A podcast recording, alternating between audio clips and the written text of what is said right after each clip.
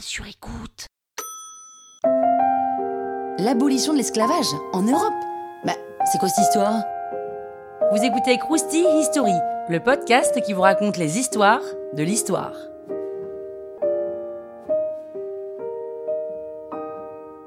Ça s'est pas vraiment fait du jour au lendemain, hein. ça a été plein de hauts, de bas, et ce depuis l'Antiquité. Oui, oui, oui, le débat remonte à aussi loin.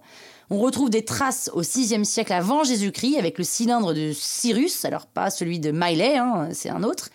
C'est un texte qui proclame la liberté de religion et l'abolition de l'esclavage.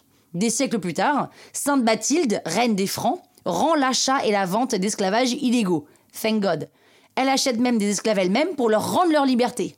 En 1315, il y a carrément une loi qui interdit l'esclavage, et pas seulement le commerce d'esclaves, hein, dans tout le royaume de France. La Suède et la Finlande suivent, et voilà, ils vécurent heureux et eurent beaucoup d'enfants. Non, bien sûr que non, hein. ça a dégénéré évidemment.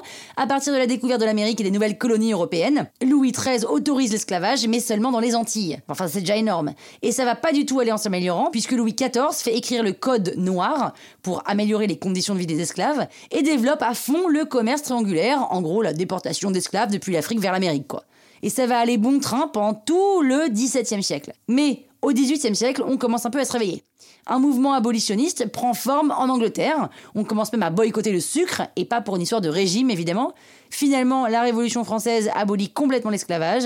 Les esclavagistes français fuient les Antilles en Louisiane, en Jamaïque et même à Cuba.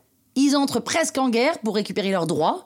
Napoléon au pouvoir cède et rétablit l'esclavage pour le réabolir 13 ans plus tard lors de ses 100 jours au pouvoir à son retour de l'île d'Elbe. Bref, des hauts et des bas quoi. Et les Anglais, évidemment, suivront. Les pays européens feront même pression sur les pays africains et orientaux pour qu'ils abolissent eux aussi l'esclavage. Et figurez-vous que le dernier pays au monde à l'avoir fait, c'est le Niger. Et c'était il n'y a pas si longtemps que ça, c'était en 1999. Ça veut dire qu'à 20 ans, il y avait encore de l'esclavage, quoi. Non mais on est où, bordel, on est où? Krusty, hein? La toile sur écoute.